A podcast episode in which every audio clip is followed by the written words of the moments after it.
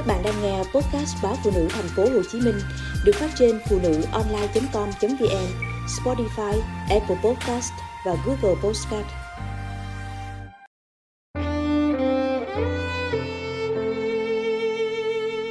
Ngoài 30 chưa chồng, có gì đâu mà rộn.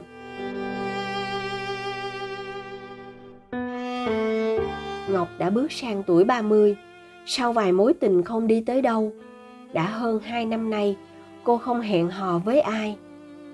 Cuối tuần, cô gái trẻ xinh đẹp vẫn đi ra ngoài tụ tập cùng bạn bè, nhưng dường như cô không mặn mà với chuyện yêu đương. Thỉnh thoảng tìm được vài đám tốt, con nhà đàng hoàng, công việc ổn định, bà má ngọc lại hối thúc con gái đi xem mặt. Tuy trong lòng không thoải mái, nhưng ngọc vẫn đồng ý cho ba má vui lòng, bởi cô nghĩ nếu không nảy sinh tình cảm nam nữ, thì có thêm vài người bạn, mở rộng mối quan hệ cũng tốt. Ngọc là cô gái hướng ngoại và hòa đồng, dễ dàng tạo thiện cảm tốt với người xung quanh. Thế nhưng, sau vài lần mai mối bất thành, bạn bè và họ hàng lại cho rằng cô khó tính, đặt ra tiêu chuẩn cao, nên dù xinh đẹp, công việc ổn định mà vẫn muộn chồng. Nhi thì lại khác bước qua tuổi 30, trong khi nhiều bạn bè đồng trang lứa đã yên bề gia thất. Cô lại chuẩn bị sang Anh để học tiến sĩ. Sau bao nỗ lực, cuối cùng cô cũng đã giành được học bổng của trường đại học danh tiếng mà cô luôn mơ ước. Khi nghe tin này, chỉ có Nhi thấy vui, còn ba má cô lại bồn chồn không yến bà Loan nghĩ con gái đã 30 tuổi, học tiến sĩ thêm 4 năm năm nữa thì chuyện hôn nhân càng thêm khó khăn. Hơn nữa, con gái càng học cao, càng khó lấy chồng. Người cùng trình độ với mình, họ lại muốn lấy một cô vợ trẻ trung xinh đẹp hơn. Còn người có học vấn thấp hơn thì e ngại, không dám làm quen với cô gái có học vị cao.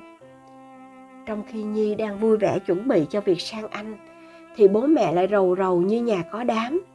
Cứ thấy con gái hớn hở đi mua sắm cái này, cái kia để chuẩn bị cho chuyến đi. Mẹ cô lại bóng gió. Thấy mẹ không vui, nhi cũng cố an ủi mẹ. Cô nói, mình không phải là người không thích hôn nhân, hay có thành kiến với chuyện kết hôn.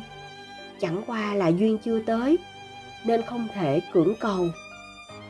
Mẹ nhi nghe thấy thế, liền nói, ngày xưa bố mẹ cũng đâu cần yêu đương, tìm hiểu nhiều mà vẫn sống được với nhau mấy chục năm cùng nhau nuôi dạy con cái đó thôi. Phụ nữ học cao không quan trọng quan trọng nhất vẫn là kiếm cho mình một tấm chồng. Rằng, nếu cô thương ba má, thì ở nhà lấy chồng cho hai người yên tâm, đừng ra nước ngoài học tiến sĩ làm gì. Nghe thấy những lời này của má, nhi cảm thấy rất thất vọng. Hóa ra trong mắt ba má cô, chỉ có việc lấy chồng, yên bề gia thất mới có giá trị.